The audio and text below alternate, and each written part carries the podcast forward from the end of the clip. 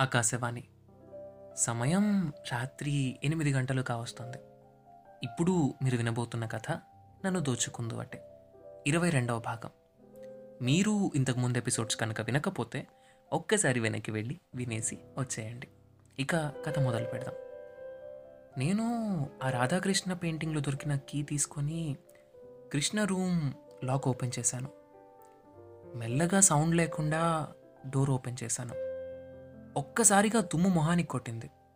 లోపల లైట్ లేదు. విండోస్ కూడా లేవనుకుంటా. చాలా చీకటిగా ఉంది. లోపలికెళ్ళగానే ఒక్కసారిగా దగ్గొచ్చింది. లోపల మొత్తం డస్ట్ బూజు పట్టి ఉంది. దాదాపుగా వన్ ఇయర్ నుండి ఓపెన్ చేసినట్టు లేదు అసలు. నేను నా మొబైల్ ఫ్లాష్ లైట్ వేసి చూశాను. పెద్దగా సామాన్లు ఏం లేవు. కానీ అన్నీ చిందరవందరగా పడేసి ఉన్నాయి ఇంతలో కాలికేదో గుచ్చుకుంది. లైట్ వేసి చూశాను. నేలంతా పగిలిన గాజు పెంకులున్నాయి. ఎవరో ఫ్రస్ట్రేషన్లో రూమ్ అంతా ఇలా చేసి లాక్ చేసినట్టుంది. గాజు ముక్కల్ని కాస్త అటు ఇటు నెట్టేశాను. చుట్టూ చూశాను. గోడలకి మొత్తం పెయింటింగ్స్ కొన్ని తగిలించి ఉన్నాయి. ఒక canvas stand canvas painting stationery ఇవే ఉన్నాయి. అటు ఇటు చూశాను. ఒక బుక్ ర్యాక్ కనపడింది. అక్కడికి వెళితే చాలా రకాల బుక్స్ ఉన్నాయి. నేను మెల్లగా అన్నీ చూస్తున్నాను. ఇంకొక పక్క గోడకి ఒక పెద్ద ఫోటో తగిలించుంది. నేను లైట్ అటు వేసి చూశాను. ఫోటోలో వైష్ణవి కృష్ణ. చాలా బాగున్నారు ఇద్దరు పక్క పక్కన. వైష్ణవి స్మైల్ అందులో ఎంత బాగుందో. ఇంతవరకు అలా తన్ని నవ్వుతూ చూడలేదు నేను. నేను ఎప్పుడు చూసినా ఆ ఆర్టిఫిషియల్ స్మైలే కనపడుతుంది.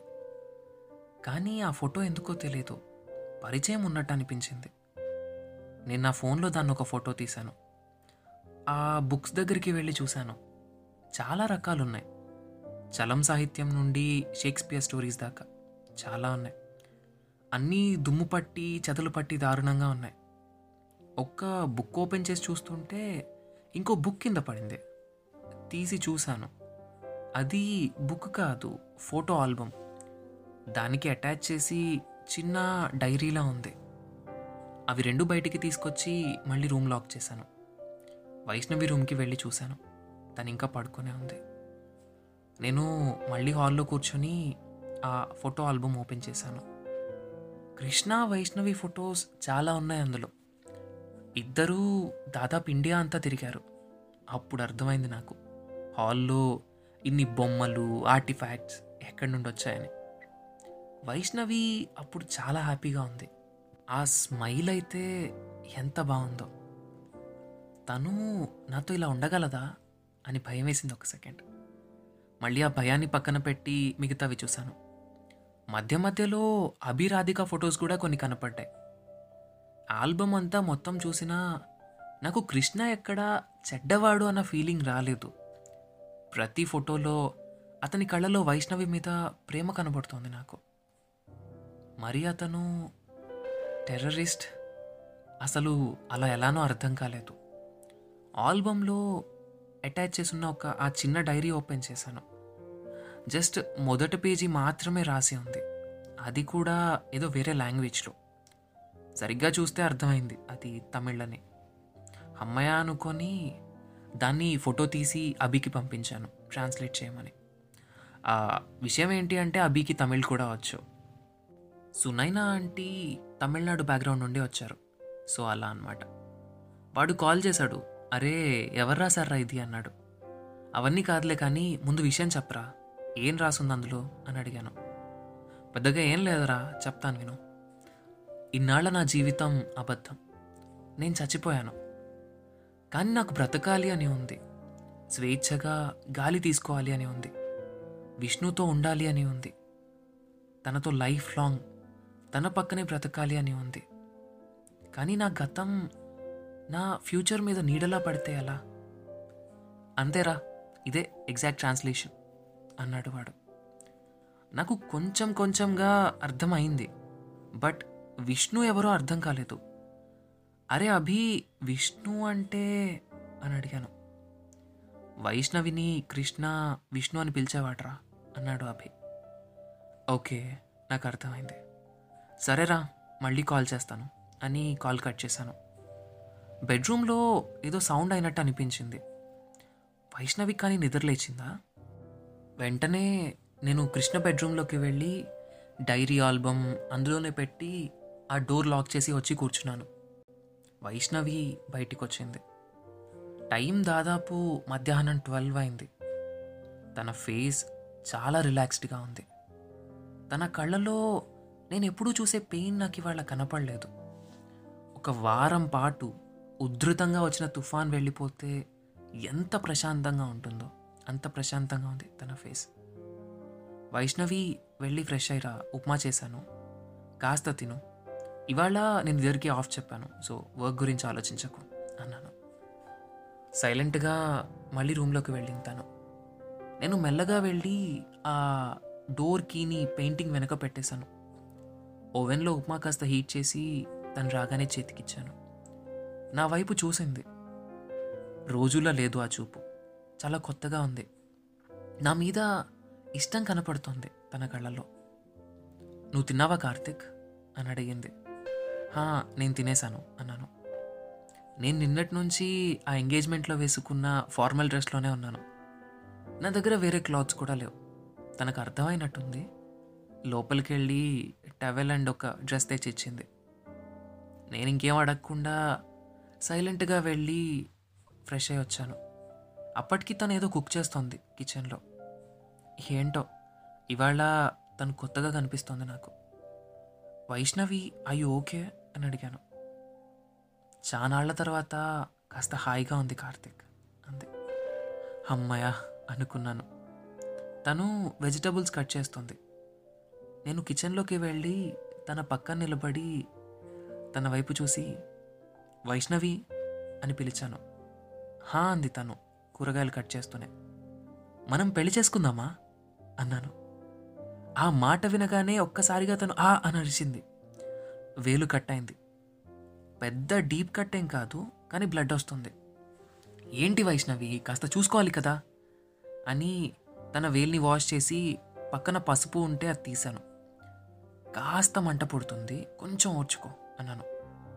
మెల్లగా కొంచెం పసుపు తీసి ఆ కట్టు మీద స్ప్రింకిల్ చేశాను. హా అని గట్టిగా నన్ను పట్టుకుంది.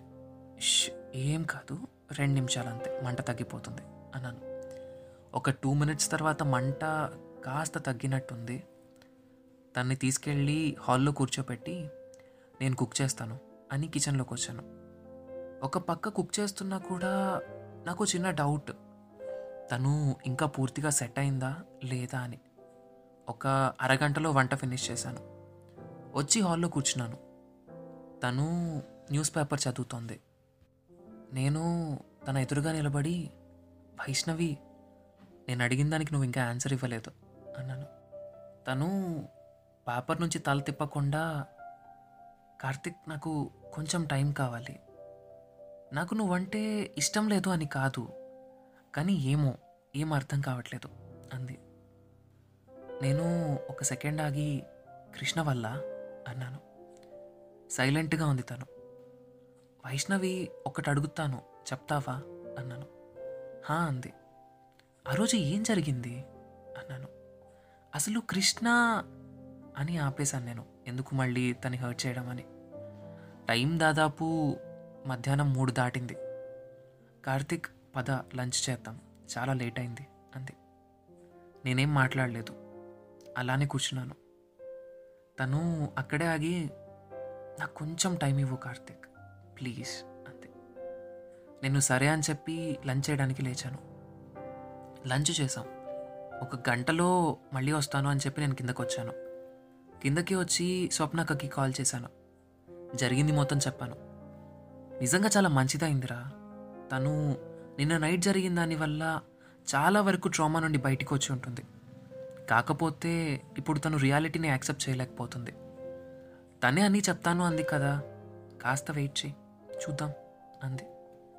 సరే అక్క అని కాల్ కట్ చేశాను. కృష్ణ డైరీలో చదివిన ఆ పేజ్ వల్ల నాకు ఒక్కటి అర్థమైంది. కృష్ణ వైష్ణవిని నిజంగానే ప్రేమించాడు అని. తన కోసం కొత్త లైఫ్ కూడా స్టార్ట్ చేద్దాం అనుకున్నాడు అని. మరి అలాంటిది సడన్గా ఈ బాంబ్ బ్లాస్ట్ ఎన్కౌంటర్ ఇవన్నీ ఎలా అయ్యాయి? అసలు వీటి గురించి వైష్ణవికి అయినా అని తెలుసా? లేకపోతే తనకు కూడా పూర్తిగా తెలీదా? ఏదైనా సరే. వైష్ణవి నాతో చెప్తే కానీ ఏది నిజం అనేది తెలియదు సో కార్తిక్ దగ్గర ఉన్న ఇంత పెద్ద క్వశ్చన్ బ్యాంక్కి వైష్ణవి ఆన్సర్స్ చెప్తుందా? ఇవన్నీ తెలుసుకోవాలి అంటే మీరు ఇంకొక వారం రోజుల పాటు ఆగాల్సిందే. వింటూ ఉండండి నన్ను దోచుకుందో అంటే మీరు ఈ స్టోరీని ఇన్స్టాగ్రామ్ స్పాటిఫై గానా జియో సావన్ ఇలాంటి మరెన్నో మేజర్ ప్లాట్ఫామ్స్లో వినొచ్చు. మీరు ఈ స్టోరీ విన్నాక మీ కామెంట్స్ కానీ సజెషన్స్ కానీ ఏవైనా సరే కింద మెన్షన్ చేసిన mail ID Sai Kiran Challa two six seven at the rate of Gmail dot కామ్కి mail చేయండి లేదా ఇన్స్టాగ్రామ్ హ్యాండిల్ అనగనగాకి డిఎం చేయండి. మీకు కనుక ఈ స్టోరీ నచ్చినట్టయితే మీ ఫ్రెండ్స్ అండ్ ఫ్యామిలీతో షేర్ చేసుకోవడం మాత్రం అస్సలు మర్చిపోకండి. And one more important thing మీరు ఏ ప్లాట్ఫామ్లో అయితే అంటే ఇన్స్టాగ్రామ్ స్పాటిఫై గానా ఎందులో అయితే మీరు అనగనగా పాడ్కాస్ట్లు వింటున్నారో అందులో అనగనగాని ఫాలో అవ్వడం మాత్రం అసలు మర్చిపోకండి. మళ్ళీ బుధవారం కొత్త ఎపిసోడ్తో మీ ముందుంటాను. అప్పటి వరకు నేటి మన ప్రసారం ఇంతటితో సమాప్తం.